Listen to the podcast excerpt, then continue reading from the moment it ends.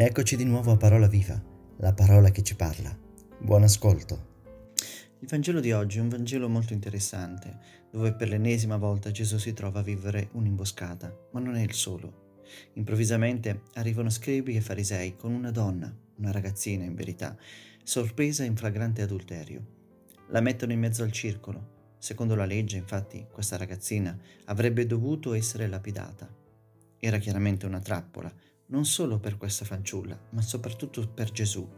Se Gesù avesse detto applicate la legge, allora loro avrebbero detto eh, non è così buono come sembra, ma se avesse detto non la uccidete, l'avrebbero accusato contro la legge di Mosè e lui stesso, Gesù, sarebbe stato portato subito al Sinedrio per essere giudicato.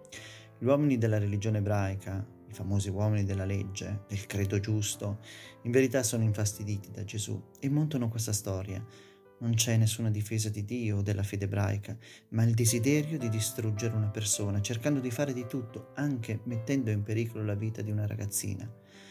Anche se volessimo difendere gli scribi e i farisei dicendo che loro difendono la legge che Mosè ha scritto, ecco, c'è qualcosa che non va.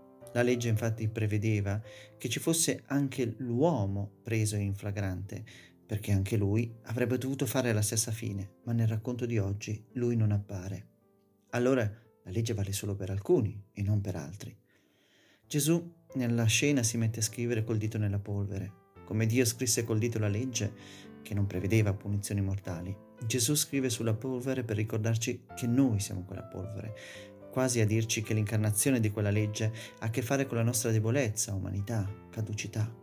Ecco l'atteggiamento della misericordia, ecco la capacità di Gesù di riconoscere il peccato da una parte, ma di salvare il peccatore dall'altra.